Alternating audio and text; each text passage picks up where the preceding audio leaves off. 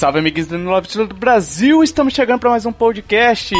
E eu sou o Tovar. Aqui quem fala é o Joe. Eu sou o Kiefer. E aqui quem fala é o Hash. E hoje, amiguinhos, estamos aqui reunidos para falar da vida pós-quarentena. Existe vida após quarentena, gente? Será que um dia sairemos dessa ou viveremos The Walking Dead? Dos Caverna do Dragão, Caverna do Dragão. A gente nunca mais vai sair. É, exato. Quando a gente for sair da Covid, vai ter um Uni que vai puxar a gente pra lá, de volta pro inferno, hein? Tem um meme que fala que o cara voltou no tempo, Aí ele voltou no ano 2020. Aí per ele pergunta: em que ano estamos? 2020. Ah, o primeiro ano da quarentena. Caralho. Ai, meu Deus. Enfim, pessoal, a gente tá aqui porque a gente também tem apoiadores, né, pessoal? E se você quer ser um apoiador nosso, se você quer apoiar esse projeto, você nos conhece já há mais tempo. Se você estiver chegando agora também, seja bem-vindo, pessoal. Mas se você já nos conhece, quer apoiar e pode apoiar o projeto, saiba que a gente tem os programas de apoio no PicPay e no Padrim. E apoiando acima de 5 reais, você ainda concorre, olha aí, ó. Olha que facilidade, hein? Sorteios! Em maio foi o quê? Foi Exit The Gungeon, um joguinho aí que a gente já sorteou. Provavelmente a gente tá gravando antes do sorteio, então nós não sabemos, né, pessoal? Quem foi o sorteado? Quem será que foi? Será que foi, foi eu? O sortudo, o sortudo ou a sortuda? Mas Exit the Gungeon é um jogo meio difícil, né? Não sei se é muita sorte não, passar raiva, mas tem uma análise dele minha, pra quem é, quiser conferir. É verdade. Além disso, pessoal, além de concorrer a sorteios, a sorteios supimpas, você também recebe podcasts bônus aí que a gente grava com todo amor e carinho. E mais importante do que o podcast bônus e os sorteios é que você nos ajuda a continuar, pois tira um pezinho de nossas costas ali, apesar de a gente estar tá precisando é, de peso, menos peso nas costas e menos peso na barriga, né, pessoal? Porque a quarentena, né? Tá, tamo, vão sair rolando aí. Então você ajuda a gente a continuar, pessoal, porque isso ajuda demais, tira o peso da edição nossa, que o Jason tá editando esse podcast aí. Então vai lá e conheça os planos no picpay.me barra Nintendo Lovers e padrim.com.br barra o que, Kiffer? É... apoio... Contato. Caraca, foi. Padrinho. É, tá entendendo, o, o, o Hash, por que, que ele não vai deixar de ser estagiário? Por causa disso. Sim. Mas olha, você que vai apoiar a gente lá no padrim.com.br barra Nintendo Lovers, é. tem os planos lá. E olha, custa menos do que um geladinho gourmet. Tem planos ali a partir de quanto, Tovar? A partir de dois reais. Tá dois vendo? reais, dois reais aí você já consegue ajudar a gente. Cinco reais você já tem os benefícios melhores, né? Então vai lá e conheça. Vamos pro cast, pessoal? Bora. Bora. E o nosso comportamento durante a quarentena, pessoal? Como é que tá? Antes da gente fazer uma explanação sobre o futuro, eu quero saber como é que estamos na quarentena. A gente tem jogado mais? O que, que mudou na nossa rotina? Eu queria fazer uma rodada aqui de, de coisas mais intimistas. Olha aí, ó. Você vai conhecer um pouquinho da nossa intimidade.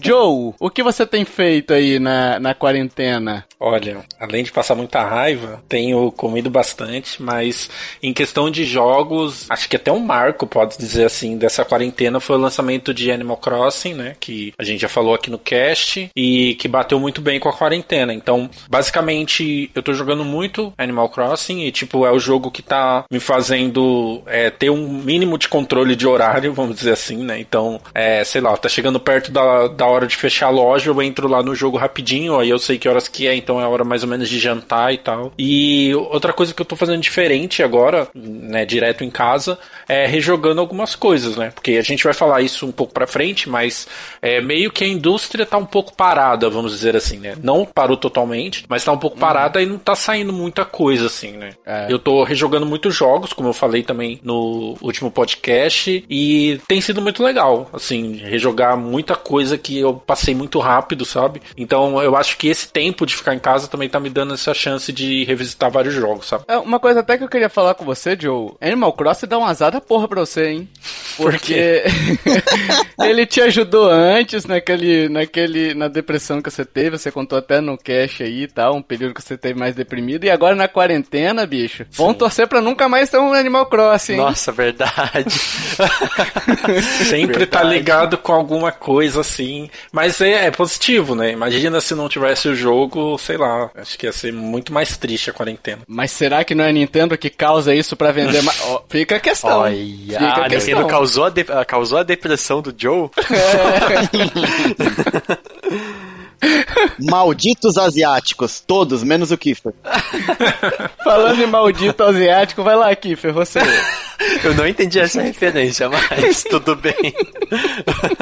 então, ah, eu, eu consegui um, um emprego novo em um mercado. Eu trabalho no administrativo do mercado. Então, basicamente, a minha rotina não mudou. Mudou um pouquinho a rotina da minha esposa, que ela, ela faz limpeza, trabalha com limpeza empresarial. Uhum. E algumas outras empresas não estão precisando, então mudou, tipo, pela metade uma parte da quarentena. Então ela ficou um pouquinho mais em casa, mas durante o começo ela ficou um bom período aqui. Então ela teve aqueles sintomas de quarentena, que ficou um- um- alguns mais ansiosa, mais depressiva e tal. No geral, não mudou muito. Eu não, não tô jogando mais do que eu deveria ou poderia mas impactou na questão de, de valor, porque eu comprei agora um notebook novo, que inclusive tô gravando com ele, e eu paguei Aê. um pouquinho mais que... E não tem mais problemas com edição e gravação. Jason, Jason, Jason, mostra sua Ó, felicidade na edição de novo, vai. Ó, essa voz límpida e as ondas perfeitas aqui. Mas me custou um pouquinho mais caro por conta de tudo que o, que o mundo tá passando, que o dólar aumentou, então o notebook foi um pouquinho mais caro, um pouquinho, muito mais caro Sim. do que eu pagaria. Eu fico feliz que a minha rotina não mudou, mas para muitas outras pessoas mudou de uma forma bem trágica. É. E da minha parte é isso. E você, Hashzito? Ah, vamos lá. Bom, a minha rotina mudou bastante. Eu trabalho longe de casa e agora com a quarentena eu tô trabalhando de casa, na verdade, acho que desde a primeira metade de março, então já tem bastante tempo. E eu não tenho mais o tempo de deslocamento, que eu gastava no Uhum. trânsito cerca de uma hora e meia, mais ou menos, pra chegar e uma hora e meia pra vir pra casa, né? Sim. Como eu não tenho mais esse deslocamento, eu ganhei um tempo a mais, não tendo que levar também meu filho para a escola, nem ir buscar. Então eu fui somando ganhos de tempo aí. Então eu tenho conseguido dormir um pouco mais, acordar um pouco mais tarde. Tenho jogado mais também, tá me sobrando um pouco mais de tempo livre. Uhum. Só que em contrapartida algumas coisas acabaram piorando, assim. É, não piorando, mas mudando um pouco, né? Eu tenho trabalhado, o período que eu sento para trabalhar, o horário convencional, das 9 às 18, eu tenho trabalhado muito mais do que se eu estivesse no escritório. Sim. E nada referente à quarentena, assim, que acabou calhando de ter um monte de coisa para fazer, um monte de projeto ao mesmo tempo. Então, eu tô com algumas atividades a mais para fazer, tô trabalhando mais. E tem um, um grande diferencial é que em casa, diferente da, da empresa, não tem refeitório, né? Então, assim, Nossa. se eu quero comer, eu tenho que parar um pouco antes, preparar a comida, comer e depois, enfim, eu, minha esposa, a gente tem que lavar a louça, tem que limpar. Então, assim, tem algumas coisas que acabaram melhorando, outras piorando. Um, um outro exemplo é assim, a menina que faz, que ajuda a gente a- fazer limpeza em casa, a gente tem uma pessoa que ajuda a gente que vem a cada 15 dias. Não tá vindo mais por conta do lance do isolamento e tal. Então, assim, Uhum. eu e minha esposa é que temos que cuidar da casa, né? Então fazer faxina também, coisas que no dia a dia, numa situação normal, a gente eh, eram atividades que a gente não fazia, porque tinha essa pessoa que ajudava a gente. Então acabou que agora a gente tá tendo que ralar um pouco mais. Mas é na balança, assim, tá sendo bom. Eu, eu tenho ganhado muito mais tempo, então eu tô conseguindo jogar mais, conseguir reduzir um pouco de backlog dos jogos e também tô conseguindo ler um pouco mais, sabe? Aprender algumas coisas e também alguns livros que estavam parados aqui eu tô conseguindo tirar da frente. É, eu tô na. Eu tô na mesma que você, tô de home office, né? E, e descobri que home office é, é trabalho 24 horas quase em casa, né? Sim. Porque você fala bem assim, ah, eu vou trabalhar. Porque, tipo assim, você não tem aquela agonia de, ah, vai dar meu horário, eu preciso ir embora, entendeu? Então, quando você vê, às vezes já deu o seu horário há muito tempo e você esqueceu, entendeu? Porque justamente você não tem aquele relógio pra, tipo, ó, estou, tem que ir embora agora, tem que pegar o ônibus, tem que fazer não sei o que, enfim, depende da realidade de cada um, né? Mas eu tenho trabalhado bastante, tem sobrado bastante tempo pra poder jogar videogame, então eu tenho jogado bastante, tenho reduzido o backlog também, rejogado, jogado jogado algumas coisas que eu adquiri ao longo do tempo, né? Nas promoções, enfim. Mas também tenho assistido bastante série, bastante filmes, então também tenho tido tempo para essas coisas aí, né? Infelizmente, isso surgiu também por conta de eu não ter que, por exemplo, ter uma palavra forte, né? Porque é, leva um pouquinho a, a, obrigação e não é esse o, o, sentido, né? Mas, por exemplo, eu não vou na casa da minha mãe, nem do meu pai, por conta do, dos coronas e tudo mais, eu tenho medo de passar para eles, né? Com isso, eu acabei ganhando mais tempo também em casa, né? Então, assim, praticamente a gente não sai, então eu tenho, tenho, tenho tido esse tempo extra para poder jogar, para poder ver filme, para poder ler livro, enfim. Estudar eu não estudo não, porque estudar não leva a lugar nenhum, né? e, e você não devia nem trabalhar, porque quem trabalha não tem tempo para ganhar dinheiro. É, exato, exato. Esse mundo capitalista, hein? Não. Eu acho engraçado, assim, vocês falando sobre horário. É, no meu trabalho, a gente também tá trabalhando de casa, mas é, a gente necessariamente não precisa seguir o horário, sabe? Então, por exemplo, a gente tem uma reunião na segunda de manhã, e aí a gente fala, essa semana vai ser assim, assim, assado, tem essas tarefas, divide as tarefas e faz. Uhum. Ok, isso parece muito bom, porque você pode, dependendo da rapidez, você consegue terminar o seu trampo em um, dois dias, fica o resto da semana livre. Só que eu tenho um problema muito grave com isso, que eu não consigo fazer as coisas assim, sabe? Então, para mim, é, é, eu vou postergando, postergando, e, por exemplo, quinta-feira, hoje foi que eu terminei todas as coisas que eu tinha que fazer da semana, sabe? E, tipo, no começo da semana. Então, vocês ainda mantêm um pouco da rotina de antes. Eu não consigo manter essa rotina e isso é ruim para mim, sabe? Então, às vezes até eu vou jogar algum jogo, eu fico pensando, putz, tem coisa do trabalho para fazer, não fiz ainda, já tá chegando sexta-feira, tem que fazer até sexta. Então, também tem essa é. questão de horário, assim, que dificulta. E falando em capitalismo, que o Kiefer falou de capitalismo ali, vocês têm comprado jogos ou o dólar tem. Que o dólar tá lindo, né? O dólar tá lá, tá alto, tá radiante o dólar, né? Tá lá em cima, né? Parecendo o sol, né? Ah, apesar da, do dólar estar bem alto, tem aparecido bastante promoção. Então, tipo, bem mais do que o comum. E recentemente eu comprei um, um jogo, tava, nossa, muito mais barato e apesar do dólar. Então, tem sido meio que elas por elas e um pouquinho mais barato do que o comum. Sim, sim. E você, Joe e Hash? É, eu, eu comprei porque se eu não comprar também eu começo a ter crises de, de abstinência, de, de ansiedades, então tenho comprado menos, é verdade. Eu tenho dado preferência até para jogar algumas coisas que estavam paradas aqui que eu comprei, sequer eu tinha aberto, mas tenho, tenho comprado sim, comprei o Minecraft Dungeon, joguei também recentemente o próprio Mortal Kombat Aftermath, tenho, tenho comprado algumas coisinhas assim. Joe? Então, para mim, essa questão de comprar jogo tá sendo um pouco mais complicado, assim, né? Eu comprei um jogo só, que foi o Disco Elysium, tava em promoção na Steam, e era um jogo que eu queria jogar desde o ano passado, e nunca entrava em promoção. Eu falei, ah, essa é a hora, eu vou ter que comprar. Só ele que eu comprei, sabe? Mas eu tô meio que sobrevivendo do cabelo peça, assim. Uhum. E os jogos, o jogo que eu tava mais interessado era Final Fantasy, o Remake 7. E, mas muito caro, assim, não dá para comprar. E aí entra num porém que é a questão da grana. E pelo menos aqui para mim tem uma questão muito importante que é como que vai ser o mundo depois dessa quarentena. Então eu nem tô, uhum. assim, preocupado com dólar hoje, assim, sabe? Porque, por exemplo, a gente tem a loja da Nintendo brasileira que ainda não aumentou os preços, né? No dia que a gente tá gravando. Então continua uhum. 250. A Steam é barato também. Só que o meu medo é muito, tipo, sei lá, segundo semestre eu vou estar empregado, sabe? E aí fica. Nem é muito a questão da grana, mas é mais aquela questão, tipo, da culpa, assim, sabe? Meio que uma culpa, tipo, tô gastando dinheiro com entretenimento, né? E não sei o dia de amanhã o que vai ser, sabe? Então, eu tô muito sobrevivendo ao Cabelo Pass, que tem muito jogo, nossa, muita coisa boa, sabe?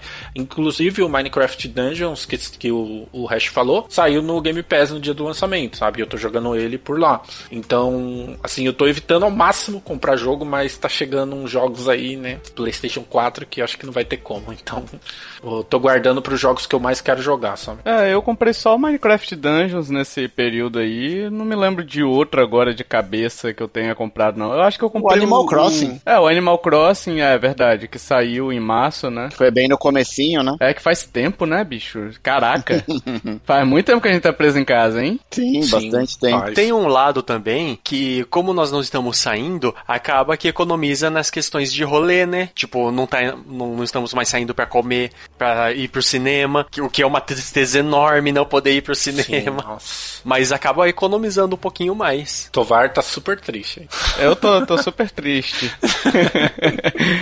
Mas o preço do dólar também tem dado uma impactada, né? Porque acaba que a, a loja da Nintendo BR é, acaba sendo a mais barata e pra gente já não era barato, né? Não. Então, como ela tá com preço ainda sem reajustar, ainda bem, mas ainda assim não é um preço barato para nós brazucas, né? É, eu acho que tem, tem muito a ver a questão, pelo menos para mim, é sem certeza, sabe? Do que, que vai ser. Então, é, é. depende muito como as pessoas veem, né? Tipo, no Twitter esses dias eu vi alguém falando aproveitar que a Nintendo BR, a loja do Brasil ainda não fez a alteração, né, no dólar, não, não tá vendendo mais caro e comprar os jogos que tem que comprar, mas aí também fica uma questão, tipo, já tem um backlog enorme, vou aumentar meu backlog para depois, só para aproveitar o preço bom, sabe? Então, é, eu acho que é mais ou menos por aí, e também, para mim, pelo menos, não estão saindo jogos tão interessantes assim que eu falo, nossa, eu preciso jogar isso agora, meu Deus. Não, Joe, na, na dúvida, compra.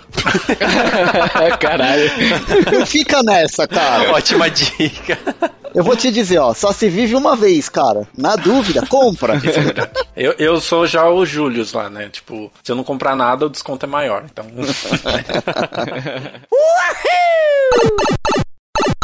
E a quarentena pra fora, pessoal?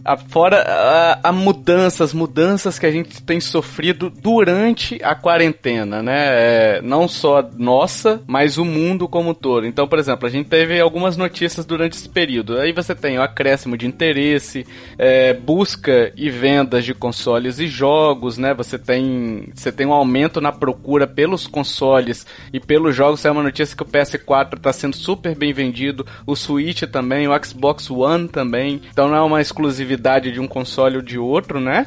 E, por exemplo, tem uma pesquisa que saiu também de e-commerce dizendo que aumentou 315% a procura de videogames, né? Nossa. E essa mesma pesquisa, olha só, hein? Diz que aumentou 722% a procura por salgadinhos durante esse período. Ou seja, aquele snackzinho, sabor é, bolinha. É sabor bolinha, caraca, de novo. É, é aquele snackzinho bolinha que fede a vômito, o pessoal tá comprando bastante. Ah, E digo mais, a cada pessoa que compra um videogame, compra dois salgadinhos, se você fizer o cálculo aí. Então, olha, gente, mas eu não sei se a gente deveria comemorar isso, porque se a gente cruzar os dados numa pesquisa aqui que um, um instituto de pesquisa avançada fez aqui em São Paulo, coordenado pelo Hash, a gente, a gente chegou à conclusão de que cada elemento que compra junto um videogame e um pacote de salgadinho, a chance de procriar é pequena.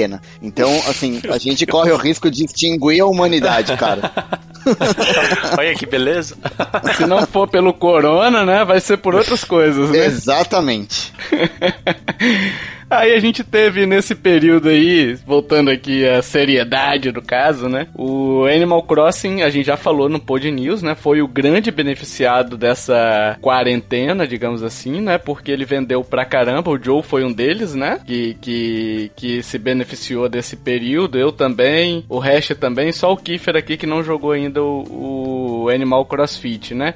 E por quê? Será que é só porque ele é o único lançamento? Será que é porque a sua ideologia ideologia, não sei se ideologia também seria a palavra certa, mas sua filosofia, digamos assim, mais feliz, é, mais lenta, num ritmo mais lento, contribui para poder tirar aquela ansiedade que a gente tem. Eu acho que o Hash no cast de Animal Crossing falou sobre um pouquinho da, da ansiedade dele e tudo mais, né? Será que isso tem vendido? Isso tem auxiliado os videogames a venderem durante a quarentena? O que, que vocês acham? Ah, eu acho que, que sim, tem ajudado muito.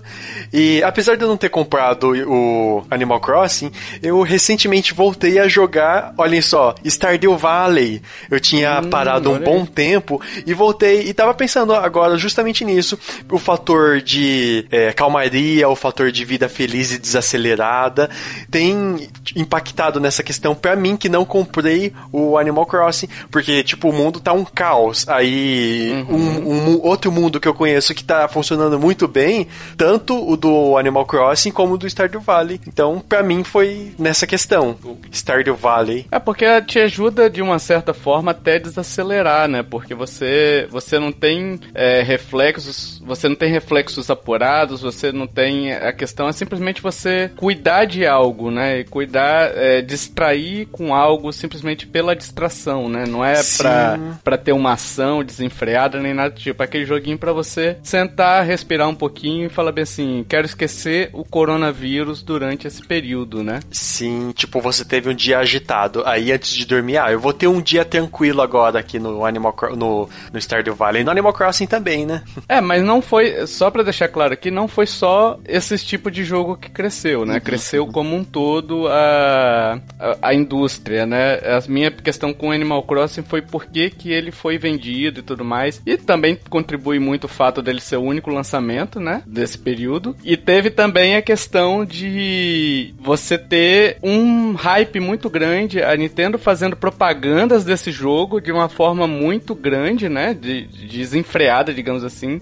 e aumentado o interesse. E acabou que o boca a boca também foi muito grande disso daí, né? As uhum. pessoas compartilhando e tudo mais. Eu acho, fazendo uma teoria aqui, eu acho que os compartilhamentos da pessoa, das pessoas foi um fator mais decisivo para as vendas, porque te fazia meio querer ser parte de algo social que você não tem durante, entendeu? O isolamento. Que é o isolamento social e você tem um, uma aproximação social pelo jogo, né? É, eu acho que a gente falou um pouco disso no nosso cast sobre Animal Crossing. E eu acho que tem essa questão dele ser fofinho e tudo, e ser um jogo leve, não sei o que.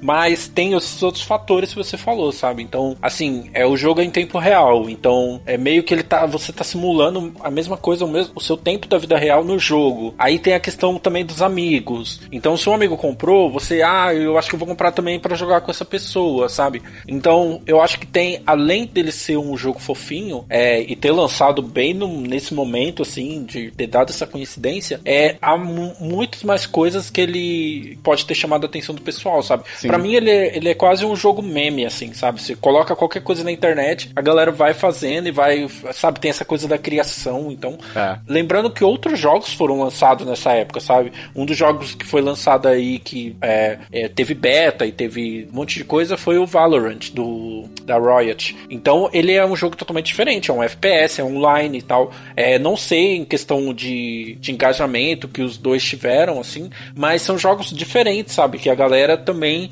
tá usando esse tempo de quarentena para jogar, sabe? Então, é, eu acho que tem a ver a, a, questão da quarentena, dele ser um jogo fofinho, sabe? Eu acho que vendeu mais, mas também o Animal Crossing, ele, ele tá muito, muito bem é, feito, assim, sabe? Muito bem polido, então eu acho que hum. do mesmo jeito, se não tivesse essa quarentena, eu acho que ele ia vender bem, sabe? Não tanto, mas acho que ele venderia bem também. É, a gente discutiu bastante sobre Animal Crossing no cast de Animal Crossing, então se você quer ouvir essa discussão também, volta um pouquinho ali, que a gente debateu um pouquinho mais aprofundado, né, Joe, sobre isso daí. Mas assim, é só para trazer uma ilustração do, da mudança de comportamento, porque assim, essa notícia é importante. É, a gente também tem outras notícias, por exemplo, como os eventos cancelados, que aí é ruim, é um ponto ruim da Covid, né, tudo mais, pros videogames. Mas essa questão do Animal Crossing, ela é muito salutar, digamos assim, porque ela mudou um conceito que a gente tinha. Se você olhar hoje na, na imprensa, de uma forma geral, e eu não tô querendo criticar aqui imprensa A ou imprensa B, mas o que a gente via sobre conteúdo de videogame era o que? Videogame é, cria assassinos, videogame cria estupradores, Sim. tipo assim, todas as mazelas do mundo estavam associadas aparentemente aos videogames. E agora não, você pega as notícias e é tudo tipo assim, olha como é que Animal Crossing tem ajudado as pessoas, olha como é que os videogames têm ajudado as pessoas, sabe? Então, é uma mudança de comportamento que eu acho que o grande porta-bandeira dessa mudança é o Animal Crossing, entendeu? Por isso que a gente tá trazendo a ele, ele à tona. Não, eu, eu acho que sim, o Animal Crossing é importante, mas eu acho que o videogame por si só, o conceito de videogame, se a gente levar em consideração formas de entretenimento que a gente tem hoje para fazer dentro de casa. Se não fosse é, streaming e, e, os videogames, assim, sobra praticamente zero de, de opção, assim, é. para fazer em casa como a gente tem hoje. É lógico que você pode falar assim, meu, ah, a gente pode ter os jogos de tabuleiro, tem, tem N motivos, mas assim, o que tá na mão da molecada hoje, que a galera curte, são os filmes, as séries e, e os videogames. Uhum. E a mudança de comportamento é tão grande, por exemplo, eu trabalho numa empresa multinacional, uma farmacêutica multinacional. Eu fui convidado em determinado momento durante essa quarentena para fazer uma apresentação para os funcionários falando sobre videogames, assim, como é que a galera pode se distrair na quarentena. Olha que uhum. beleza. É, foi bem legal, assim, teve bastante gente participando do Brasil todo, foi bem legal, assim. Dei algumas dicas de jogos online pra galera jogar em família. Foi bem interessante, assim, coisas que eram impensáveis até pouco tempo atrás. Só que eu acho que também fica o alerta do, do seguinte, né? Eu acho que a sociedade brasileira como um todo, ela é muito volátil. Então, assim, isso não vai perdurar para sempre. O videogame não vai ser o bonzinho é. da vez, o salvador da pátria para sempre. Então, passando esse lance de quarentena, a primeira desgraça que acontecer, eles vão fazer de novo relação com os videogames. Esse é um estigma que, enquanto a, a, a galera mais velha não mudar o mindset, isso vai acontecer. Talvez isso não aconteça mais nas próximas gerações, mas Sim. na nossa geração que a gente tá vendo, isso vai voltar acontecer passando esse, esse período de quarentena, infelizmente. Mas eu acho que a gente conseguiu, a gente que gosta de videogame, que produz conteúdo sobre videogame, que somos entusiastas do negócio, a gente tem uma ótima oportunidade na mão da gente mudar essa ideia que muita gente tem dos videogames. Acho que não é a solução, mas a gente tem uma boa chance da gente reverter e trazer muita gente pro nosso lado e, e, e mostrar pra, pra galera que assim tem muito mais coisas boas do que coisas ruins para quem joga videogame. É, eu, eu até diria mais assim, sabe? Eu acho que essa mudança de pensamento é muito da galera que cria conteúdo, conteúdo sério sobre videogame e que discute até mesmo esses problemas, sabe? Tipo, videogames é, militares, eles têm problemas? Na minha opinião, tem, algum, muitos problemas, sabe? Não é porque o menino jogou uma partida de Call of Duty que ele vai matar os pais, não.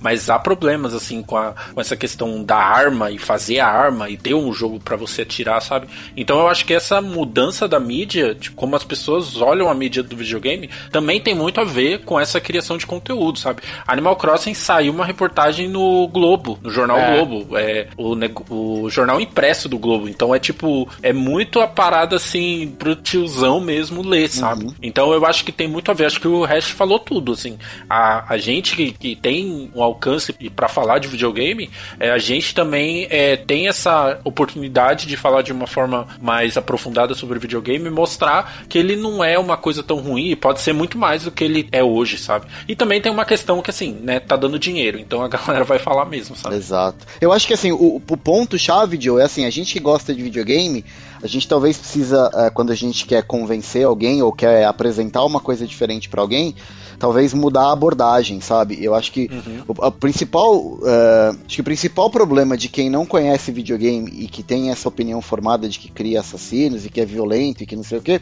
talvez a abordagem que a gente precisa usar é que assim, a gente tem N tipos de videogames, a gente tem uhum. N estilos diferentes. Você tem sim os jogos que são violentos, você tem sim os jogos que são pesados, mas assim, cara, você tem os jogos que são divertidos, você tem os jogos que estimulam o raciocínio lógico. A gente vai falar depois um pouco mais pra frente dos jogos que te estimulam a fazer exercício.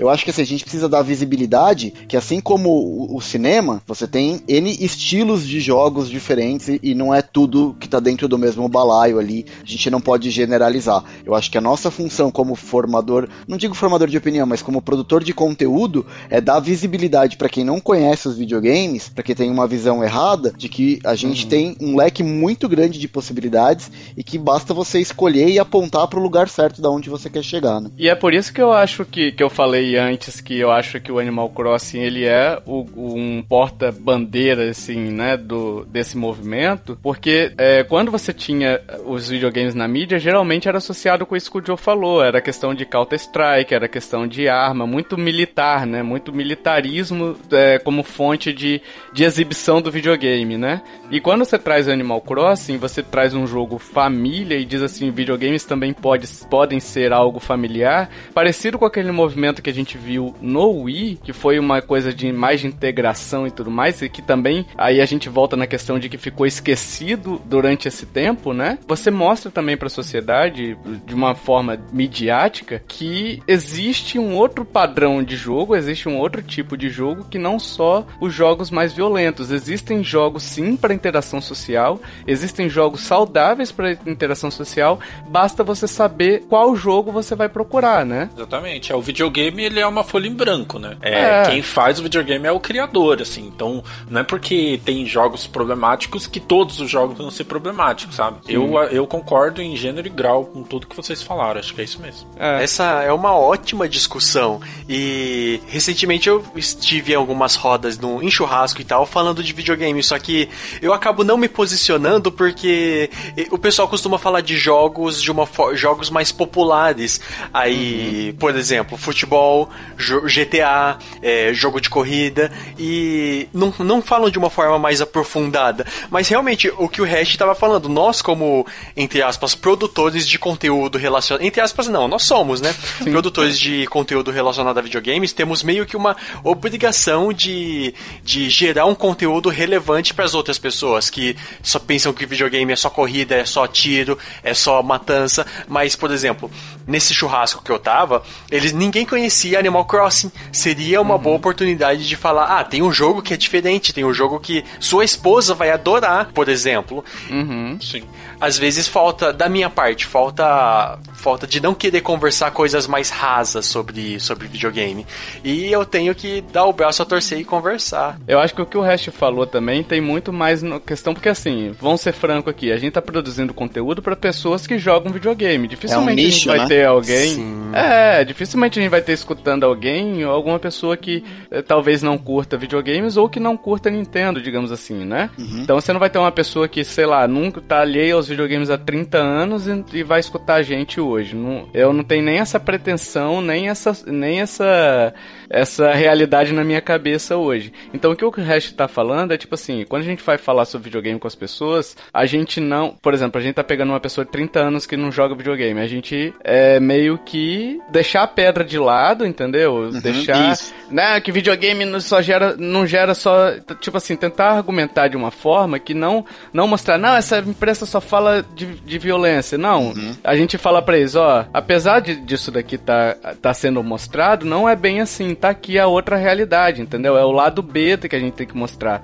Eu acho que é mais isso que o resto quer falar, que quis falar, né? Mas eu não sei se eu também tô interpretando certo, né, Resto? Não, é isso mesmo. Assim, eu, eu tô pegando o exemplo daquela apresentação que eu fiz para a empresa e assim, uhum. eu, te, eu tentei ser o mais didático possível. Eu tinha assim pessoas de todas as idades, pessoas que jogam e que gostavam de videogame, pessoa que nunca tinha ouvido falar que nunca tinha experimentado pegar um controle na mão e eu fui pelaquela abordagem de que assim, é, é, o meu, a minha apresentação, a, a, central foi assim, ó, a gente pode terminar essa apresentação aqui e qualquer um de vocês pode começar a jogar videogame mesmo sem ter um console em casa.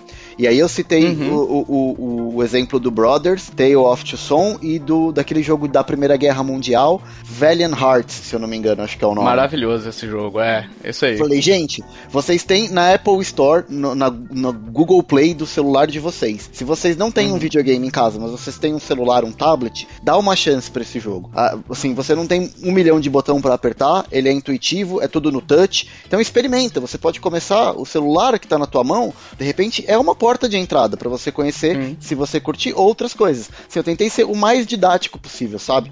E, e, mostrar que videogame é uma coisa acessível. Acho que esse é o ponto, né? E videogame é uma experiência, né? A gente tem que mostrar acima de tudo isso, porque assim, você tem os filmes que as pessoas geralmente consomem de uma forma mais passiva, digamos assim, que você tá recebendo uma experiência que o diretor quer passar, né? Às vezes o diretor brinca com seus sentimentos e tudo mais. Mas o videogame você tá no controle, por mais que, por exemplo, o Valiant Hearts que você citou, ele seja um jogo mais um adventure, né? Aquele point and click, não chega a ser point and click porque ele ainda tem movimentação e tudo mais, né? Mas quase, quase isso. Mas assim, você está recebendo uma história em que você está controlando, você está vivendo aquela história de uma maneira mais direta do que é, num filme, numa série ou algo do tipo, né? Então, quando você oferece essa experiência para a pessoa e a pessoa experimenta isso, eu acho que ela consegue ganhar. E eu acho que é por isso que os videogames têm tido esse sucesso durante essa quarentena, porque as pessoas têm tido tempo para experimentar, uhum. entendeu? Têm tido vontade de experimentar. E, e assim, a questão do controle na mão faz muita diferença, né? É, eu acho que é muito interessante isso que o Hash falou, que eu tava pensando no celular e ainda nesse tempo de, de quarentena, que muita gente foi, migrou assim para começar a jogar no celular, sabe? Ou então até no PC. E eu acho que às vezes tem coisa que a gente critica, entre aspas, assim, que realmente é tá um passo atrás do que os videogames, que é, por exemplo, os jogos celulares, uhum. mas que eles são importantes demais para essa galera que tá entrando na mídia, assim, que, ah, eu quero testar, sei lá, não quero comprar um videogame, não quero baixar no computador, não quero fazer nada, quero testar no celular e a pessoa testa. E uma outra questão muito interessante que aconteceu com um amigo meu é, é essa questão de remake remaster, sabe? Então saiu o remake de Final Fantasy VII e eu comentei com ele alguma coisa, um vídeo, alguma coisa assim. Ele falou: Nossa, esse jogo eu joguei muito na minha infância e isso fez criar o interesse nele de baixar o jogo de novo no emulador e jogar o Final Fantasy VII de novo, sabe? Então, às vezes a gente critica muito pela nossa ótica, assim, ah, remaster, não quero remaster, quero jogo novo. Uhum. Mas às vezes isso é muito importante para trazer uma galera nova pra, pra mídia, sabe? É, e a gente teve também a questão, considerando até para todos os gostos, né? O videogame é para todos os gostos. Tem questão, por exemplo, de pessoas que estão conseguindo praticar exercício físico, não é o caso dos brasileiros, né? Por conta daquele Ring Fit Adventure ser quase uma bariátrica aqui, então as pessoas estão preferindo engordar para fazer a bariátrica. Isso é mais barato, digamos assim, né? Mas você tem o Ring Fit e o Just Dance, né? Que a gente brinca aqui com o Kiefer. Kiefer é dançarino, né, Kiefer? Não, eu só tenho e é minha esposa que joga. Mentira. Uhum, é, sim. É, é. Mentira. e, isso é, e é bem interessante, porque, por exemplo, o Just Dance, ele é um fenômeno quase assim, né? Tipo, é algo fora dos videogames. Você vai em feira, em coisa, é. tem um, um, palco só de Just Dance, sabe? Então, uhum. ele vai além dos videogames. Você vê um, um, negócio como é um fenômeno mesmo, sabe? É. Que ele tem aquela questão que, nem, que não precisa de mais nada para jogar, só o próprio corpo, né? Exato, sim. Uhum. Só uma informação, como você comentou, Joe, de coisas que transcendem o videogame. Pô, vocês têm noção que o Sport TV tá passando campeonato de, de videogame? Assim, teve um dia que eu tava assistindo o Sport TV, tava passando videogame no Sport TV 1, tava passando aquele campeonato de, de PES com os jogadores reais disputando entre si, e no Sport TV 3 tava passando campeonato de CS. Sabe assim, canais de esportes, é, videogame é o que tá salvando. Em dois canais ao mesmo tempo estavam passando conteúdo sobre videogame. Então, assim, sim, a, a galera tá mudando mesmo o mindset, né? É, mas aí você tem essa questão do exercício físico que tem permitido o, o exercício físico durante uma quarentena, que a gente tá com academias fechadas, com áreas de lazer fechadas, né? Então você tem uma opção de, de exercício físico sem sair de casa e que pode ficar muito bem para fora da, da quarentena, né? Tipo, a pessoa se manter de uma forma mais ativa em casa. Uhum. E você também tem para outros gostos. Tem para quem quer ação, para quem quer uma coisa mais calma, para quem quer é, distrair com um puzzle, com um quebra-cabeça, viver uma história. Então, você tem, enfim, você tem para todos os gostos ali e, e para todos os tipos de jogadores também, né? Você tem um jogador de celular que pode jogar um Candy Crush para se distrair, né? Então você não fica preso aos consoles, a um PC. Você também tem isso que vocês falaram aí é, de maneira mais completa, que são celulares também, né? Só para complementar o lance dos celulares que a gente estava comentando, eu acho que o videogame nunca foi tão acessível quanto é hoje em dia, porque para quem pega transporte público, que eu vou uhum. trabalhar, eu pego uma boa parte do trajeto de transporte público, você vê muita gente jogando no celular. E assim, gente desde os mais novos até o pessoal de mais idade. Então, assim, eu, eu, o pessoal não tem consciência de que por trás daquilo que ele tá fazendo no celular, ele tá jogando um videogame. Aquilo é um videogame, gente. Talvez Sim. não no sentido de você ter o controle, o console ali, mas você tá experimentando um jogo de videogame. E a popularização dos smartphones é, trouxe isso, né? A gente aumentou o leque de, de uhum. gente que tá experimentando e que de repente, não digo tudo, mas uma parte desse público acaba migrando pro console, né? E a gente teve também aqui, só para fechar esse bloco, a gente teve o crescimento do online, né? E aí a gente teve notícias com relação até 75%. Na verdade, o mundo online cresceu, né? Não foi só os jogos, não foram só os jogos, foram a questão do trabalho, como a gente explicou no primeiro bloco. É, a gente teve a questão dos streamings, que tiveram que reduzir qualidade para poder não comprometer as bandas. Mas o crescimento dos jogos online também foi um número que chamou atenção, de 75%, segundo a Verizon, né, que é uma das operadoras de, de internet dos Estados Unidos, né? E aí a gente entra com relação ao online porque é uma ferramenta de socialização. Por exemplo, eu, o Hash, a gente tem jogado muito Rocket League, né? A gente tá jogando agora Minecraft Dungeons com o pessoal do grupo. Eu tenho jogado Diablo com, com o Felipe Stanzani, com o Michel do grupo também. Então a gente tem conseguido jogar e de certa forma se manter juntos uhum. né? Separado por um Discord ali, né? Por, uma, por um fone de ouvido. Mas de alguma forma a gente consegue trocar ideia, consegue se distrair um pouquinho dessa enxurrada de notícia que a gente tem sobre Covid dia após dia, né? É mais um paradigma que os videogames quebraram. O lance do cara que fica no videogame, ele é um cara isolado e um cara antissocial, sabe? Eu acho que com uhum. os jogos online agora, você tá interagindo com gente de todo lugar do mundo. Você pode aprender um idioma novo, porque você acaba se comunicando com gente que não fala, de repente, português português, você pode estar socializando com amigos Sim. que você não pode visitar fisicamente. Por exemplo, eu, o Tovar, a gente mora em estados diferentes do Brasil e a gente se conheceu através dos videogames, a gente joga junto, a gente passa horas conversando. Cara, é muito é. bacana, assim. Eu, eu acho que é, a gente tem quebrado estigmas e, e paradigmas, na verdade, com, com com a popularização dos videogames e o aumento do, dos jogos online, né? Hoje em dia, praticamente todo jogo que sai, ele tem pelo menos um pezinho ali no, no online, né? Uhum. É, infelizmente o motivo pelo qual as pessoas estão descobrindo isso é que não é tão legal, né? Uhum. Mas assim, é, pros videogames, para a indústria dos videogames, isso tem sido uma mudança que não sei quanto tempo vai durar, porque, enfim, as pessoas também têm memória curta, né? Uhum. Como o Hash falou, mas se durar, pô, vai ser muito legal, porque, tipo, as pessoas estão se estão descobrindo formas de, de socialização que não só um WhatsApp, entendeu? Que não só uma rede social, que não só um Facebook, um Instagram. O Instagram também, o Facebook, tem sido importante durante esse período, né? Mas existem outras formas mais diretas, assim, de você interagir com pessoas e até de conhecer novas pessoas, né? Como o Hash falou, a gente mora em estados diferentes, se conheceu pelos videogames e hoje o Hash manda mensagem assim, tipo, 3 horas da tarde, e aí, bora jogar? Bora, vamos trocar uma ideia e tal. E a gente tem assunto, né? Então isso que é legal, né? Sem dúvida. Uhul!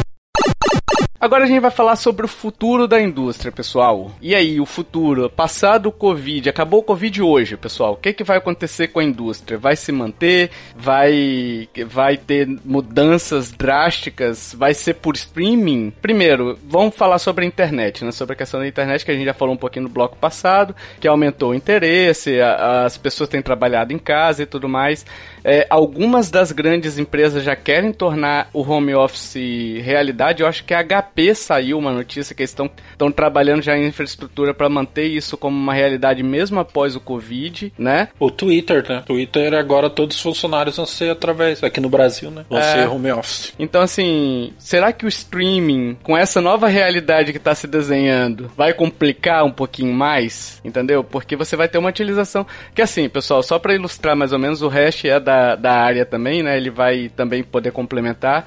Mas quando você está dentro da empresa, você está usando uma estrutura interna, uma rede interna, com servidor que geralmente está dentro da empresa. Salvo uma hipótese ou outra de empresas maiores que você está com um data center fora do, do lugar, né? Mas geralmente você está acessando via uma rede interna. Quando você traz cada funcionário para fora, você usa uma banda que você não usaria se, se as pessoas estivessem dentro da empresa, né? Então, essa realidade, para os streamings, complica muito, porque você já não tem uma estrutura hoje, e o Covid mostrou isso, capaz de, de suportar um, uma quantidade de usuários simultâneos, né? Isso daí, já, na verdade, já era previsível até, mas você não tem uma capacidade de internet para isso tudo. E aí, será que o streaming se desenha como uma realidade próxima ou ele vai ficar, vai ser chutado mais para frente? O que, que vocês acham? Bom, eu acho que o lance do streaming, eu acho que ainda vai demorar um tempo para vingar. Nessa próxima geração aí, que provavelmente também vai ser impactada no lançamento, eu acho que não vai ter nada de, de streaming, ou bem pouca coisa de streaming.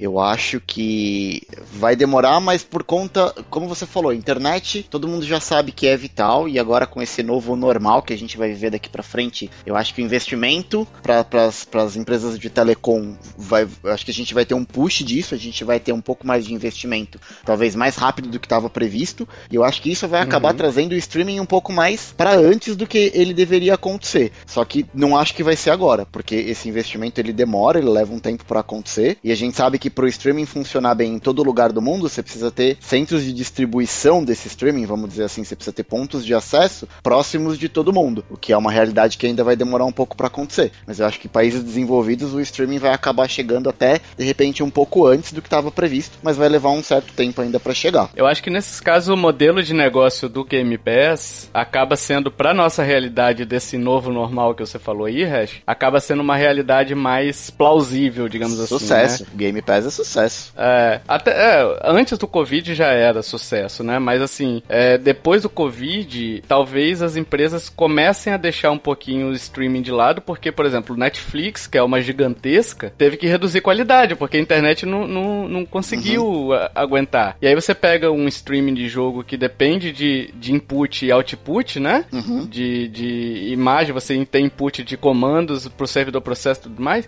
Se você reduzir qualidade, você vai tomar tanta porrada na cabeça que, que talvez não seja o momento. Esse Covid talvez tenha mostrado, ó, com a estrutura que a gente tem hoje, talvez não seja um momento, né? Mas também se a gente esperar muito, quando é que vai ser o momento? A gente nunca vai saber, né? É que no caso do streaming, só para deixar claro, assim, você não tem um consumo muito grande de banda, na verdade, porque o jogo ele vai estar tá meio que rodando ali onde você tá, tá executando, seja no console, no PC ou no Chromecast, enfim, onde estiver rodando aquele streaming. Mas a gente tem um problema com o streaming lance da latência. Então você não você consome banda, sim, lógico, para baixar, para instalar o jogo, mas na hora que você tá jogando, o consumo de banda é não é tão grande, diferente do streaming de filme do Netflix. Porque no jogo o que vai trafegar ali na hora são simplesmente os, os comandos. Não, mas aí você tá falando de jogar online. O streaming vai ser rodando no PC do Google, por exemplo, o Google Stadia. Vai rodar no Google ah, Stadia. por nuvem. Mas ele acaba fazendo é... um buffer daquilo. Ele bufferiza aquilo. Agora, o, o comando que você dá ali no, na hora que você tá executando é que não pode ter o delay e a latência. E aí a gente precisa ter servidores próximos de quem tá jogando, porque a latência é a uhum. limitação física do negócio, né? Eu acho que é, talvez, é. Eu, eu, na minha visão, posso estar errado, mas eu acho que o streaming de jogos demora um pouco, não é nem por limitação de banda, de quantidade de acesso, enfim, eu acho que é mais por você ter infraestrutura mais próximo dos jogadores, para você não ter uhum. esse problema de latência, entendeu? Sim, sim. É, eu acho que além do Corona, se a gente for ver essa questão do streaming, quem viu a apresentação do novo Xbox lá, o Sex, é, eles falaram muito do SSD, sabe? Uhum. Os, os consoles de nova geração vão investir muito no SSD, velocidade de processamento das texturas e dos cenários, então aquilo precisa de um hardware, sabe? Então é meio que eu acho que a, a nova geração ainda não tá olhando muito pro streaming assim. A Google foi inventar de fazer moda para falar que era a primeira, mas acho que flopou total esse stage. Nem sabe? se fala mais nisso, né? Deu errado, né? Uhum. E ainda se a gente falar de Nintendo, que é o nosso maior interesse aqui, é menos ainda. Porque se fosse uma tecnologia certa, a Nintendo ia demorar uhum. ainda para fazer a dela, sabe? É, então, certeza. assim, eu acho que tá bem longe. Eu acho que o Tovar falou uma coisa muito, assim, que eu concordo muito. Que essa quarentena, essa quantidade de pessoas em casa, mostrou, acho que para as empresas que é melhor botar um freio nessa questão de streaming, que agora não tem tecnologia para isso, sabe? É. Eu acho é bom, é mais mídia física pra gente, né? pra você. Olha aí, é você. O hash é muito, é muito my precious. precious mídia física. Tem um lado que, por mais que tá, assim, tá todo mundo em casa, aí as empresas têm menos custos operacionais e menos custos administrativos. Eu acredito que isso até vai impactar um pouco nos próximos é, relatórios fiscais da Nintendo e tal. Aí, tendo menos custos dessa forma, ela pode investir mais em outras questões, tanto investir na, no, no RH, nos, no departamento de recursos humanos, tipo, investir nas pessoas ou investir em, em infraestrutura. Aí, investindo na infraestrutura, ela pode aument conseguir aumentar a quantidade de servidores e tornar fazer com que tenha mais servi servidores mais próximos, mais espalhados, aumentar uhum. a velocidade também. Em, em, questões técnicas eu não entendo tanto, mas tipo, eu sei que quanto mais quanti maior a quantidade e tal, é melhor. Aí uma, uma empresa sabe, por exemplo, o Twitter, igual o Joe falou que não tem ninguém trabalhando mais fisicamente lá. Não, ninguém é uma palavra muito forte aqui, Fê. O tipo... cara que cuida do data center tá lá. É. ah, tipo, 90% das pessoas. Aí vai Sim. poder investir em outras questões. A conta de luz vai diminuir, a, conta, outras contas e tal. Vai poder repassar um valor maior para as pessoas tem essa questão positiva também. Então, aí nesse caso, eu acho que a conta só não bate, assim. É, é em questão, por exemplo, igual eu falei, do SSD. Tem uma empresa que faz o SSD. Como que você vai ficar sem fornecer, ela sem fornecer o SSD para você, sabe? E aí tem uma outra questão que, assim, é, a gente teve problema aí, a gente não, né? Os caras lá tiveram um problema de vazamento do The Last of Us 2. Porque tinha gente trabalhando em casa e não tinha segurança da rede da empresa e conseguiu vazar o jogo, sabe? É. E assim, é, videogame hoje é uma questão muito muito artística. Tem muita gente trabalhando, precisa estar no mesmo local. Então, eu acho que aí, quanto isso vai influenciar na qualidade também do jogo, sabe? Que você trabalhar remotamente é uma coisa, você trabalhar com uma equipe no mesmo lugar é totalmente diferente, principalmente para ideia, sabe? Então, eu acho que também, eu acho que essa ideia, eu, eu acho que tá longe ainda, sabe? De se tornar realidade também, de trabalhos remotos. E assim, Joe, só para complementar um pouquinho o seu raciocínio, o The Last of Us 2 é uma,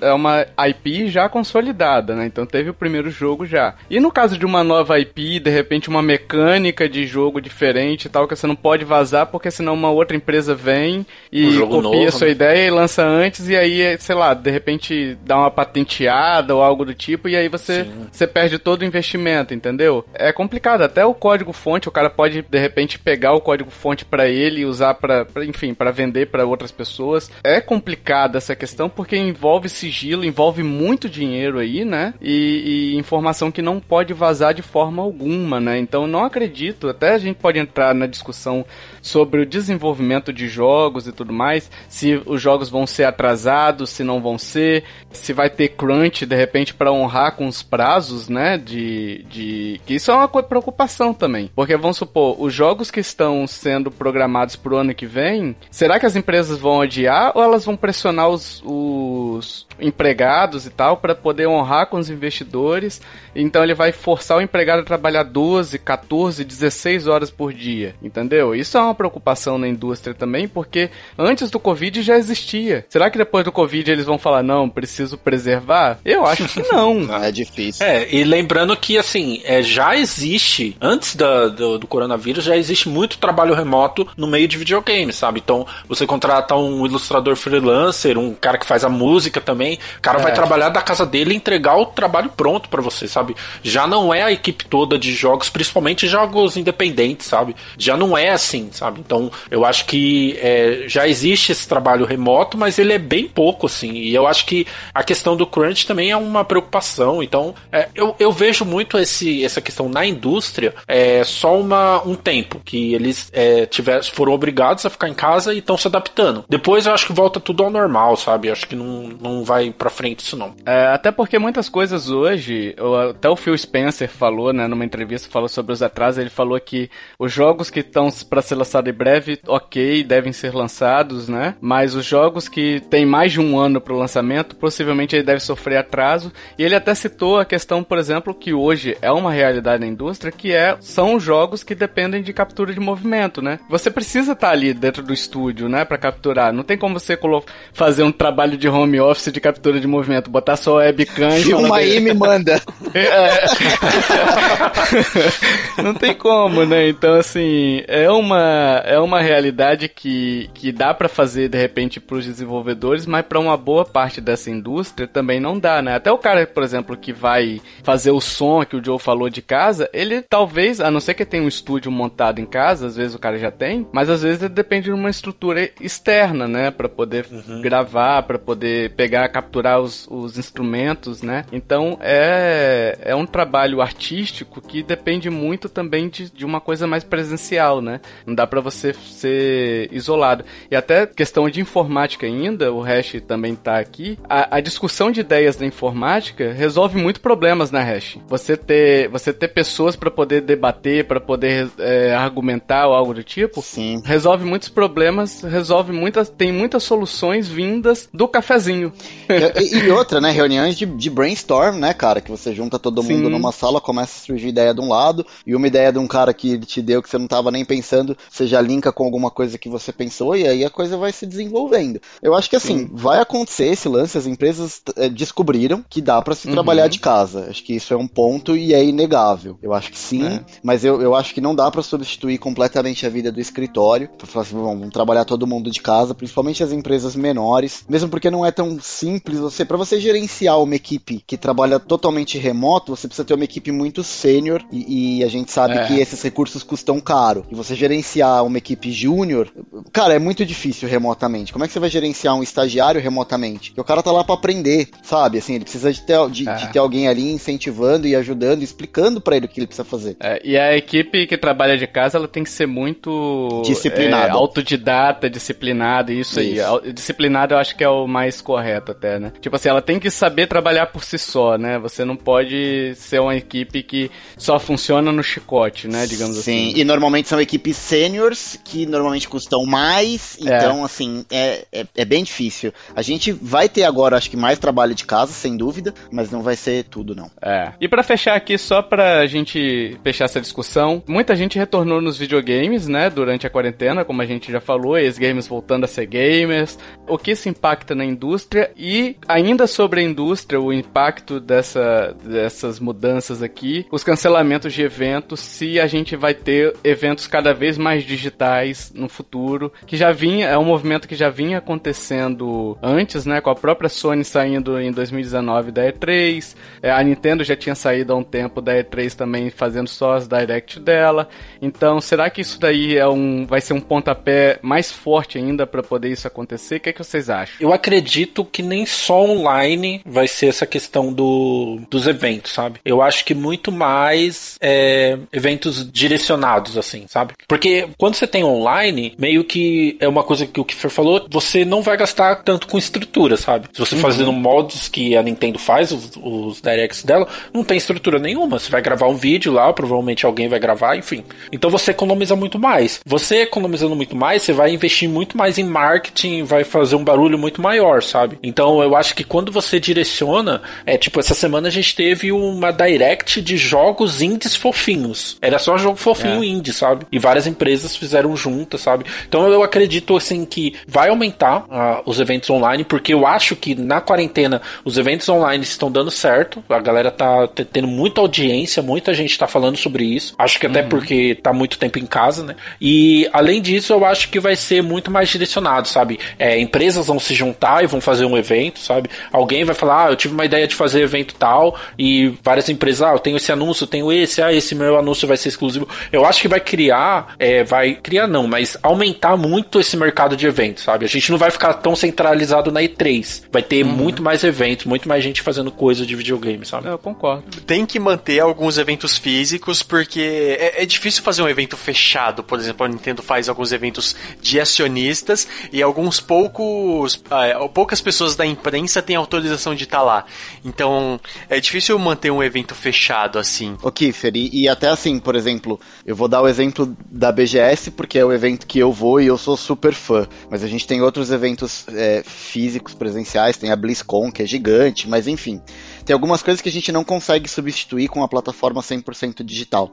Que a BGS tem muito esse lance de você aproximar o criador do jogo com o público. É aproximar a relação entre fã e o cara que é o artista da parada, sabe? Que assim, é, cara, você tirar uma foto com o Ed Boon, por exemplo, com o Charles Martinet. Sim, sim. Cara, não, não tem preço. Isso você não consegue fazer digital, cara. Pô, é, consegue, é, é, é sensacional esse tipo de evento. Então a, a mescla, eu acho que é uma, uma boa. Talvez assim, das grandes produtoras, eu acho que vão, vão ter cada vez mais sim eventos digitais de lançamento, aquele onde eles divulgam pré-release, enfim, para imprensa, mas é, eu acho que não, ainda não vão, vão acabar, eu acho que os eventos presenciais ainda vão continuar forte, mas eu acho que vai demorar um tempo para que isso volte a acontecer. É, e até o marketing, né? Você, a BGS que o Kojima veio para cá, eu acho que os caras gastaram todo o dinheiro que eles tinham em caixa para investir em marketing, sabe? E foi um baita de um sucesso, putz, Kojima no Brasil, porra. Então eu acho que é verdade, tem esse lado, não tinha pensado nisso não. Só sobre a questão do, da, dos eventos e tudo mais, eu acho que também tem a, a importância de que aproxima, né? Também a empresa do público, então gera aquela Sim. cumplicidade Sim. e tudo mais, né? Então é complicado, talvez as apresentações sejam mais digitais, mas ainda assim, mesmo que sejam digitais, talvez não esteja concentrado num evento tipo E3, mas a Sony vai fazer eventos específicos dela, a Nintendo vai fazer eventos específicos dela, a Microsoft também, uhum. mas talvez esse, esse, grandes eventos que a gente tem, talvez é, diminuam com o tempo, né? Não do jeito que é hoje, né? Talvez seja diferente. É. Isso que você falou do público é muito interessante, porque a gente estava na BGS do ano passado, que tava Nintendo, e o tanto de gente que, tá, que tava lá que não conhecia o Switch, sabe? Então eu, eu acho também, eles precisam falar com o público que não costuma jogar videogame, sabe? Então eu acho que realmente tem esse ponto aí. É.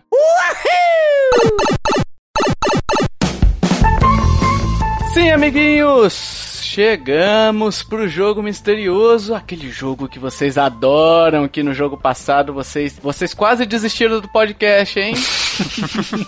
e, eu, e eu nem participei, hein, cara? E eu nem participei. É... Um abraço pro Dodge Show. o cheat misterioso passado a gente vai ler porque por, in, por incrível que careça. Gostaram da, da, da troca de, de, consoantes? Não, né? Hã?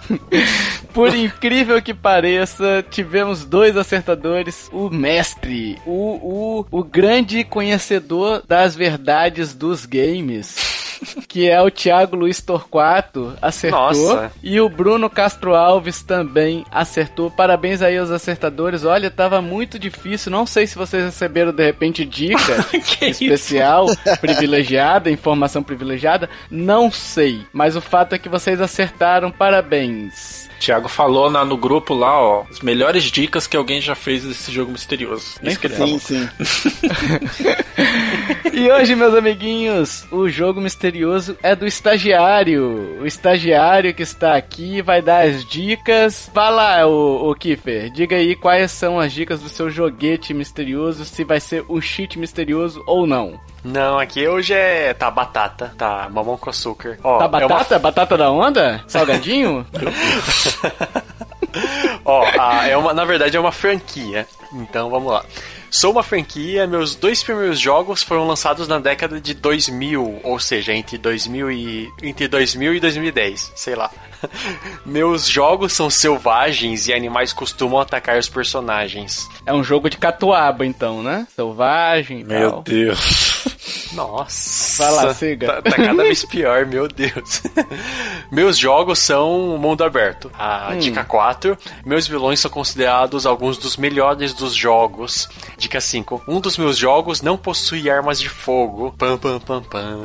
Calma aí, a dica 4 foi qual? Meus vilões são considerados alguns dos melhores dos jogos. Ah, beleza, que eu entendi. Meus jogos são considerados alguns melhores dos jogos. Nossa, não, meus vilões. Meus vilões. Tá, só pra ficar claro, se, talvez eu tenha escutado errado, mas pode ser também que eu sou meio surdinho. É isso, meus amiguinhos, o formulário aí, se você quiser participar, ter seu nomezinho lido aqui, é só participar, mandar sua, sua opinião lá nesse formulário, que se você acertar, a gente vai ler daqui a dois casts, beleza? Quando a gente for fazer um novo jogo misterioso, a gente sempre lê os acertadores. E as dicas também estão no nosso post da página ali, se você quiser acompanhar, também estão nos formulários, no formulário também, se você quiser chutar lá, beleza? Combinadinho? Estamos certinhos ou não? Combinado. Vocês estão quietinhos, vocês estão tristes. A gente é quieto, cara. ah, é? Aham, uhum, tá bom. A gente tem vergonha de falar, a gente grava podcast, mas é porque a gente é forçado. Isso, eu coloco uma arma na cabeça. Sim. é isso, pessoal. Diga aí nos comentários se você notou alguma mudança no comportamento das pessoas próximas a você, se você mudou seu comportamento com relação aos games, se de repente você começou a se interessar mais pelos games após a, a quarentena também, que de repente o cara voltou ao mundo, tá conhecendo o nosso podcast também é, agora, né? Já que voltou ao mundo dos videogames, quem sabe aí? Será que temos algum ouvinte assim? Olha, Será é que eu estou falando com o, o Wesley Clayton? Wesley Clayton, muito obrigado por ouvir, por chegar aqui, hein? hein? Enzo, pequeno Enzo. O Enzo. Pequeno Enzo que conheceu o Super Mario World semana passada. é, exato. Aí, então, deixa seus comentários aí, sua opinião. Vai ser muito legal a gente interagir com vocês, debater com vocês, porque o podcast continua depois que a gente lança este episódio, beleza? Todas as nossas formas de contato, e-mail, redes sociais estão nos links do post. Se você quiser ir lá no iTunes também avaliar a gente, ajuda demais, tá, pessoal? Porque dessa forma a gente consegue aparecer entre os grandões ali, dar aquele yup ali e aparecer nas listagens cada vez mais bem posicionados. Vocês ajudam demais fazendo isso. E se você curtiu este podcast, meus amiguinhos, minhas amiguinhas, compartilhe, ajuda a divulgar. Chame papai, chame mamãe, chame vovô, chame vovó, chame tio, chame titia, chame aquele catuabeiro, hein? Selvagem, hein? hein? Não sei mais quem chama. Que... Ajuda aí, gente. Eu, eu tô sem ideias, eu acho que é quarentena. Chama o Tiririca. Pior que tá, não fica. perfeito, perfeito. Eu acho que uma das mudanças dessa quarentena nos games no futuro vai ser que eu não vou ter mais o chame papai, chama mamãe, essas, essas pessoas que eu sempre chamo pra ouvir, né? Nossa, mano. Aí Que não triste. também. Que triste. Vamos terminar, no- vamos terminar numa good vibe, vai, cara. Esse foi mais um podcast. Não, porque o Joe me recriminou. As pessoas. Eu tô quieto. Nunca mais vou esquecer, Joe. Nunca mais. Aquele, aquele dia marcou. Se tem uma coisa que eu vou levar do Covid pro resto da vida, vai ser o dia que eu fui recriminado no podcast, cara. Tá vendo? Tô chorando de novo. Emocionante. Você tá parecendo aquele, aquele cara que vende os negócios na televisão. Eu não tô aguentando mais. Do- como é que é o nome do pastor Quem? lá? O Botini? Como? Chama Não, o o Botini. pastor, pô.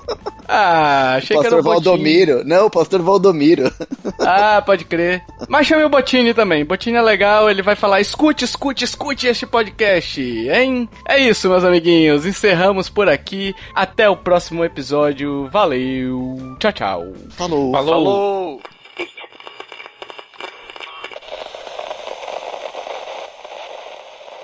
Este podcast foi editado por mim, Jason Minhong. Edita eu, arroba gmail.com.